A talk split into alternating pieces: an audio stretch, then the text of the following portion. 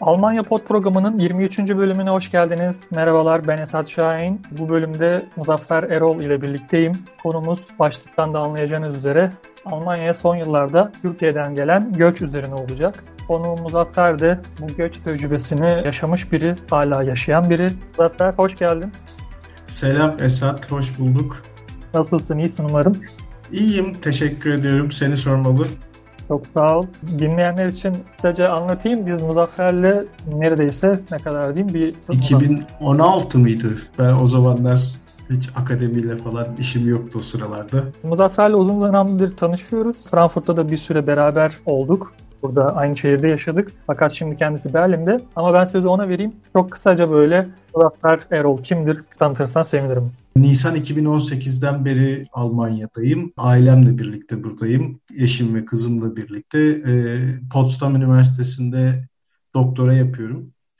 Aynı zamanda Selma Aşiten Center'da araştırma görevlisi olarak bir senelik bir projenin içerisindeyim. Baktığımız zaman şu anda 3. sene bitmiş durumda. Yani iyi yanları da var, kötü yanları da var. Böyle işte hayal kırıklıkları olan kısımlar da var. Beklentilerini karşılayan kısımlar da var bu son 3 senelik tecrübemin içerisinde. Genele baktığın zaman işte artılarla eksileri yan yana koyduğun zaman aslında net bir şekilde söyleyebilirim. Artılar daha fazla ama şöyle diyebilirim, şey de var yani yoran kısmı da çok fazla. Onu da belirtmem gerekiyor zaten. Hani bölüm bölüm gideriz üzerinde. Evet yani aslında tam belki sonunda insanların alması gerektiği bilgiyi sen vermiş oldun ama tabii detaylar daha önemli veya süreci bilmek tabii ki daha önemli. Ben de şahsi kanaatimi söylemem gerekirse tabii ki işin sonunda baktığımda artıları eksileri değerlendirdiğimde burada olmaktan memnunum. Ben de Almanya'da 10 yıldır yaşıyorum. Son kertede memnunum. Burada olmak daha avantajlı kesinlikle diyebilirim.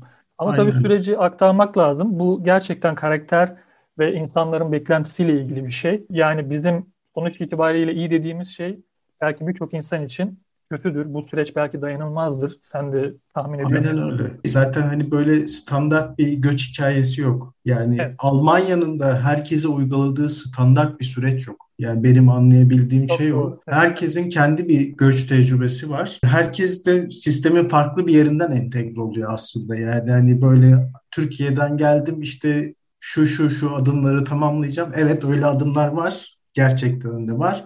Ama o adım sadece işin başlangıç kısmı diyebilirim. Yani hani her adımın kendi içerisinde çeşitli türevleri var. Ve her göçmen kendi nitelikleriyle işte kendi pozitif ve negatif algılamalarıyla farklı bir hikaye yaratıyor aslında onu söyleyebilirim. Hani benim hikayem ben bambaşka şöyle de söyleyebilirim biraz daha açabilirim. Mesela aynı evde yaşadım eşim ben ve kızım hani benim hikayem farklı aynı evde olmamıza rağmen eşimin hikayesi de benden farklı. Bu anlamda şu ön bilgiyi vermek lazım. Almanya'daki Türklerin veya Almanya'ya Türkiye'den gelen insanların tarihi adına tam da bu yıl Almanya'daki Türkiye kökenlilerin 60. yılı 1961 yılında ilk etapta sadece 400 işçiyle başlayan Türklerin göç hikayesi var Almanya'ya. Gelinen süreç itibariyle belki de sadece 30 yıl içerisinde bu sayı inanılmaz katlandı. Yeni nesiller Almanya'da oluşmaya başladı ve bugün itibariyle de 3,5 milyonun üstünde bir Türkiye'li göçmen Almanya'da yaşıyor. Fakat son 3-4 yılla Muzaffer senin de başladığın süreç hatta daha öncesi bambaşka profilde Türklerin Almanya'ya geldiğini görüyoruz. Bu insanların daha eğitimli olduğunu söylemek mümkün. Yabancı dil bildiklerini söylemek mümkün. En az bir yabancı dil. Türkçeleri ve hayata bakış açıları olsun çok daha farklı profile sahipler. Buraya ilk gelen ve hatta birinci nesil olarak kabul edebileceğimiz nesille çok büyük farklılıklar yaşıyorlar. Sadece birinci nesil de değil aslında. İkinci, üçüncü nesille de önemli farklılıkları var. Üçüncü nesil de birinci nesilden büyük farklılıklar yaşamasına rağmen. Yani buradaki sosyolojiyi anlatmak çok uzun bir hikaye. O yüzden buna girmeye gerek yok. Gerçekten böyle bir günlük belki de sempozyumla değerlendirilebilecek, çok geniş başlıklarla değerlendirilebilecek bir konu. Biz sadece buraya son yıllarda Türkiye'de yaşamanın artık kendisi için zor olduğunu düşünen, buraya bir şekilde gelmiş olan insanların profillerinden gidelim derim. Burada da seninle başlayalım. Sen nasıl bir süreç neticesinde Almanya'ya gelmeye karar verdin ve nasıl geldin diye ilk süreci öğrenelim.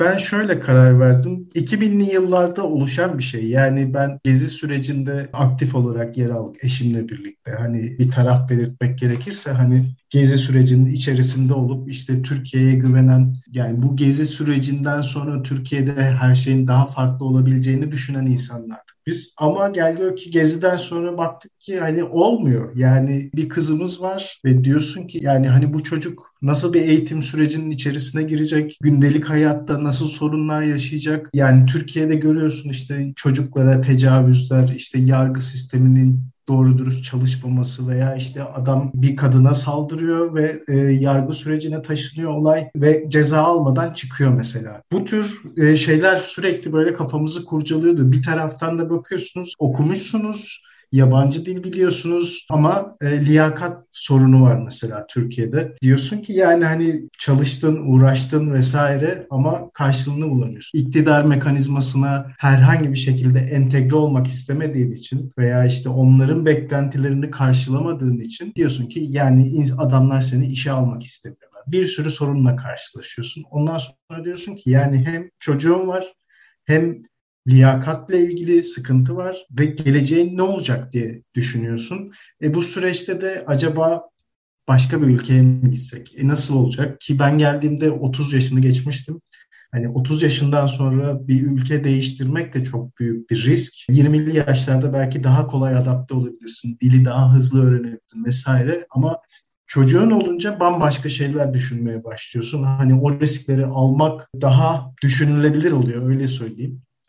Biz de eşimle birlikte karar verdik. Zor olacağını biliyorduk ama kızımızın daha iyi bir geleceğe sahip olabilmesi açısından bu kararı aldık. Ben doktora yapıyordum zaten Türkiye'de. Daha sonra bu doktorayı acaba Almanya'da yapabilir miyim diye düşündüm. Nisan 2018'de Almanya'ya geldik. Ben o sürede doktora için başka üniversitelere başvurmaya başladım. Uzun bir süreç oldu. Onu da ayrı, kendi içinde çok fazla ayrıntısı olan bir konu. Yani sonuç olarak 2018'in sonunda Almanya'da Potsdam Üniversitesi'ne kabul aldım. Sonra da adım adım artık yerleşmeye başladık diyeyim. Yani eşim ve kızım daha sonra geldiler. Ben de burada Türkiye'deki doktorayı bırakıp doktora programından ayrılıp buradaki doktora programına geçiş yaptım. Göç hikayemiz böyle oldu. En azından başlangıç için böyle oldu diyebilirim. Ben senin göç hikayeni aslında en başından biri biliyorum. 2016'da tanıştığımızdan itibaren sen buraya bir iş için gelmiştin ve o tarihten itibaren aslında sen bahsediyordun bana nasıl geliriz, ne yaparız, hangi imkanlar var vesaire. Ara ara konuşuyorduk seninle.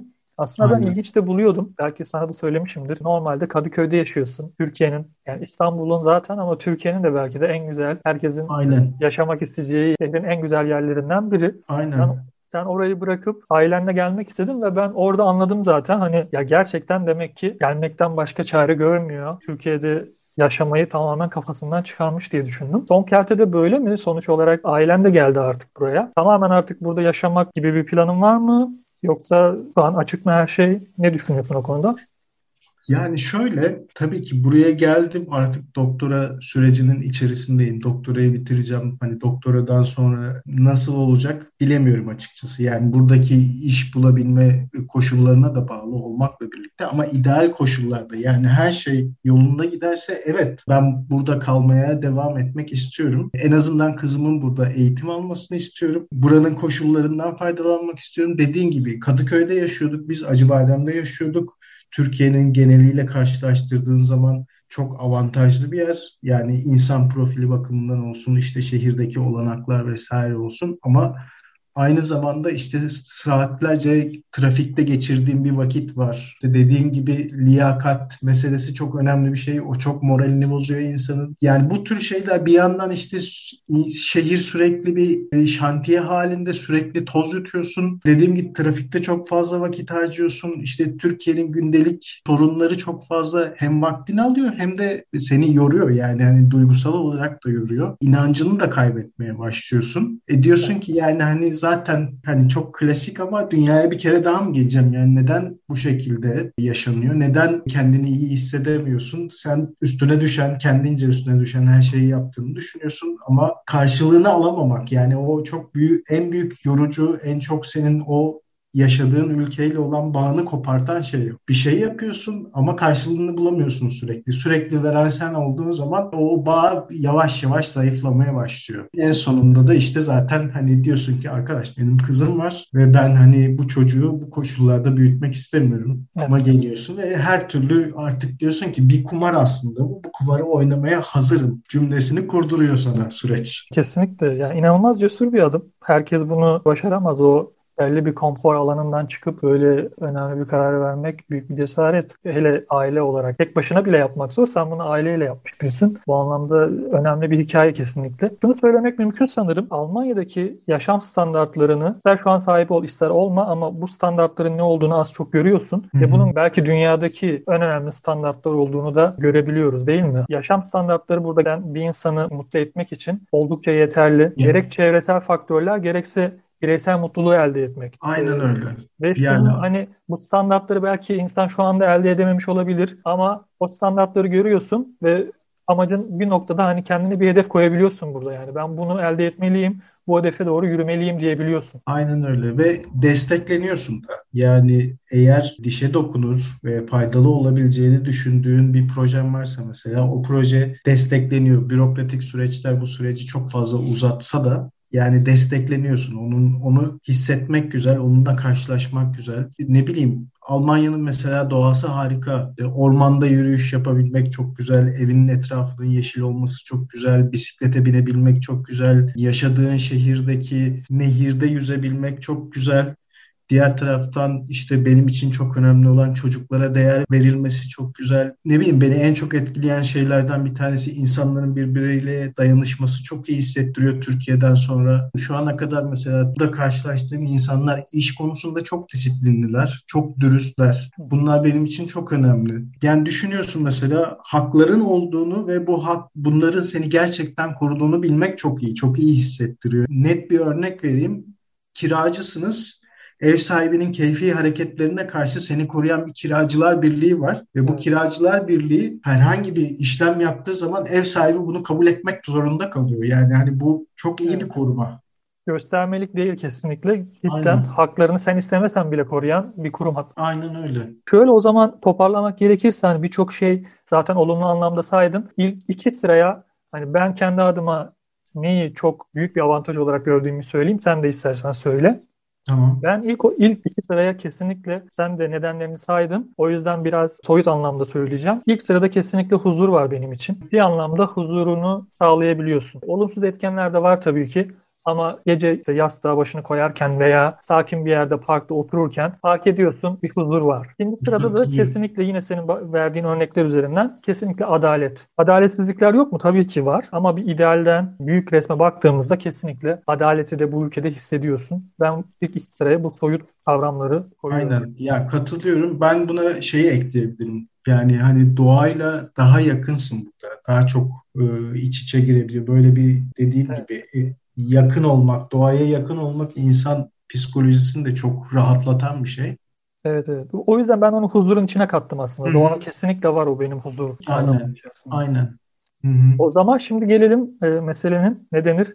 Madalyonun diğer yüzüne gelelim o zaman. Gelelim. Tabii ki şimdi ben birçok göç programı veya işte Almanya'ya gelmiş insanların yorumlarını internette de görüyorum. Ve biliyorsun çok fazla insan Almanya'ya gelmek istiyor. Birçok sebebi var. Orada daha rahat edebileceklerini düşünüyorlar. Ekonomik olarak da burayı daha uygun görüyorlar. Ve Türk nüfusunun da burada yaygın olması, Türkçenin de burada yaygın olması nedeniyle de burada daha rahat edebileceğini düşünüyor insanlar. Olumlu yönlerini çok fazla saydık ama bazı gerçekleri de söylemek lazım. Aynen. Sen başla. Burada yaşamalı mıyım artık diye nedenler oldu mu? Ne düşünüyorsun bu konuda? İlk aklıma gelen şey yani sorun bağlamında düşündüğün zaman bürokrasi geliyor benim aklıma ve hani ben üniversitede mesela ilk olarak Almanya'ya geldiğimde üniversitedeki işte uluslararası ofis tanıtım toplantısı yapmıştım. Bu tanıtım toplantısında demişlerdi ki Almanya çok bürokratik bir ülke. Böyle şeylere hazırlanın. Kendinizi hazırlayın gibi bir cümle kurmuşlardı. Benim de o anda aklıma geldi. Ya ben Türkiye'den geliyorum. Hani Türkiye'den gelen birisi bu bürokratik süreçlerden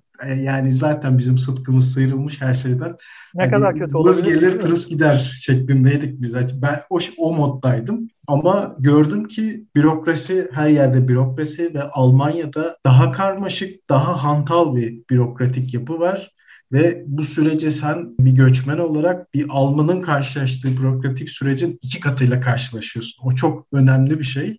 Sürekli bir mektuplaşma, sürekli bir işte kendi derdini anlatmaya çalışma, sürekli sorun çıkması vesaire ve hani bunu bir de şeyle birleştirebilirim, pandemiyle birleştirebilirim. Çünkü yaşadığımız son 1,5 yılın en önemli belirleyicisi o. Ve anladım ki bu bürokratik sistemin acil durumlarda tıkandığını gördüm. Yani acil durumda ne yapacaklarını bilemeyen bir hale dönüşüyor. Yani halbuki düşünüyorsun ki burada yani mühendis değil de ünlü bir ülkenin acil durumu öngörmüş olmasını bekliyorsun Türkiye'den gelen birisi olarak. Ama acil durumlarda yani pandemi gibi bütün ülkeyi etkileyen bir durumda zaten uzun olan karar alma süreçleri daha da uzuyor. Ve daha da uzamasından kaynaklı hata yapılmaya başlanıyor. Ve ne olduğu süreçte sürekli hatayı düzeltme, ayrıca bunun için hatayı düzeltmek için bir zaman harcama ve bunun bir parasal maliyeti var. Bu maliyet ortaya çıkıyor ve bu maliyeti göçmen olarak sen yükleniyorsun. O çok büyük bir sorun. Yani hani ideal sosyal devlet düşüncesinde dersin ki işte ya tamam ortada bir maliyet var. Bu maliyetin en azından bir kısmını paylaşalım. Bireyle devlet hani bir yol bulup bunu paylaşabilmelidir diye düşünüyorsun ama buradaki bütün maliyeti o zaman ve para maliyetini sen yükleniyorsun göçmen olarak. Evet. Sistemi tam olarak bilmeyen sensin, sorunla karşılaşan sensin. Bir de üstüne bunun maliyetini ödeyen de sensin. Bu önemli bir sorun bence. Şunu söyleyebilir miyiz? Bazen insan burada gerek memurlardan aldığın hissiyat, gerekse sürecin artık dayanılmaz noktaya gelmesi bürokratik anlamda. Ben burada istenmiyor muyum noktasına geliyor mu insan? Yani şöyle, burada bir şey var. Yani insanlar sisteme çok fazla güveniyorlar. Yani burada çok hantal, böyle karmaşık bir bürokratik süreç olduğu gerçeğinin yanı sıra sistem hantal da olsa, belli noktalarda hantal da olsa işliyor ve insanlar buna çok güveniyorlar. Benim anlayabildiğim, edindiğim izlenim. Sorun şu, yani hani acil durumda veya işte öngörülemeyen bir durumda ne yapılacağını bilememe. Sıkıntı orada işte seni istemiyor falan filan. Burada bir ırkçılıkla bağlantılı bir şey görmekten ziyade orada şey var bence. Nasıl hareket edebileceğine bir türlü karar verememe, kıvrak olamama. Biz Türkiye'den gelen insanlar olarak sürekli sorunla yaşadığımız için daha kıvrak hareket edebiliyoruz. Sen daha çok teknik bir boyutla ilgili olduğunu düşünüyorsun. Aynen. Aslında ben ama biraz daha burada yapısal ırkçılıkla ilgili sorunların da bunda bir etken olduğunu düşünüyorum açıkçası. Genel anlamda dediğin gibi korona sürecinde de gördük. Tabii ki bir bürokrasinin hantallığı zaten var ama yabancılar açısından baktığımızda yabancılar polisiyle olan ilişkilerde, belediyeyle ilgili teknik işlerde vesaire o hissiyatı da aldığımızı söyleyebilirim. Kesinlikle genellemem yanlış olur. Kesinlikle Almanya bunu bilinçli olarak yapıyor demem yanlış olur. Ama bu yapı maalesef var ve bunu ben sadece bireysel gözlemimden değil birçok yabancılar polisiyle ilgili internetteki değerlendirmelerde de görüyorum. İnsanlar ciddi anlamda kötü muameleyle karşılaşabiliyorlar. Ki ben de karşılaştım. Ben 10 yıldır Almanya'da yaşıyorum. Her zaman yabancılar polisiyle işim oldu. Ve neredeyse her zaman müthiş pozitif, çok pozitif ilerledi. Yani çok sevimli davrandılar bana, tebrik ettiler master bittiği için vesaire. Doktora başlıyor falan. Hep böyle olumlu geçti. Ama son 2 yılda Frankfurt'ta yaşadığımdan beri, Frankfurt bu anlamda da meşhurdur Almanya'da. Yabancılar polisinin kötülüğünde. Ciddi anlamda inanılmaz negatif tavırlar gördüm. Çok kötü davranıyorlar gerçekten. Sana cevap verirken uslupları olsun, işlemleri yavaşlatmaları olsun. Bunlar da yaşanmıyor değil. Sen hem bu anlamda hem de genel anlamda günlük ırkçılık anlamında tecrübelerin oldu mu? Ona da değinirsen sevinirim ve süremiz de aslında açtık sayılır. Hızlıca orayı da kapatıp. Tamamdır. Irkçılık yani sadece işte dediğim gibi ırkçılığı daha önce de söylediğim gibi işte sadece sana dazlakların gelip fiziksel olarak saldırması olarak algılamıyorum ki o da oluyor. Geçenlerde bir video izledim Twitter'da. Bir Suriyeli mülteciye direkt fiziksel şiddet uygulandı. Hani bu çekildi, cezalandırıldı mı? Cezalandırıldı vesaire. Saldırıyı gerçekleştiren ama ben böyle bir şeyle karşılaşmadım. O fiziksel bir saldırıyla karşılaşmadım ama bence gündelik hayatta ırkçılığın bin bir tane yüzü var ve bu yüzlerden mutlaka birisiyle karşılaşıyorsun genel olarak. Çünkü şöyle bir şey var. En azından benim kendi kişisel tecrübem, bazı arkadaşlar mesela şey diyorlar. Yani ben daha önceki Türkiye'den gelen göçmenlerin profilinde değilim. Biraz daha basitleştireyim. İşte ne bileyim alkol alıyorum veya işte domuz yiyorum falan filan. Beni işte diğer Türklerle aynı kefeye koymazlar. Ön kabulüyle geliyorlar ama öyle bir şey yok. Yani mutlaka o profilin içerisine seni dahil ediyorlar yani. Aynı kefeye mutlaka koyuluyorsun. Yani mesela işte çok klasik bir cümle. Hiç Türk'e benzemiyorsun. Aa, İngilizce konuşuyorsun. Türkler İngilizce konuşan bir Türk'le işte daha önce hiç karşılaşmamıştım falan gibilerinden. Ve mesela seni tanımak adı altında çok fazla özel alana giren soru soruyor. Yani normal bir arkadaşlık ilişkisinde yeni tanıştığın bir insana sormayacağın soruları adam sana soruyor. Ve yani bu rahatsız edici bir şey ve bundan sonra işte değişik farklı alanlarda da mesela öğretici rolüne girme şeyi var. Yani o direkt orada seninle hiyerarşik bir ilişki kuruyor. Kendisini senin üstüne koyuyor ve orada sana bir şey öğretmeye çalışıyor. Çok yine basit bir örnek vereyim. Ben buraya göç ettiğim zaman işte biliyorsun klasik belediyeye gidip işte kayıt oluyorsun. Kayıt olduktan sonra bana bir sürü broşür verdiler. İşte hangi çöp nereye atılır vesaire gibilerinden. Açtım, öğrendim. İşte bu çöp buraya atılır, işte bilmem ne vesaire.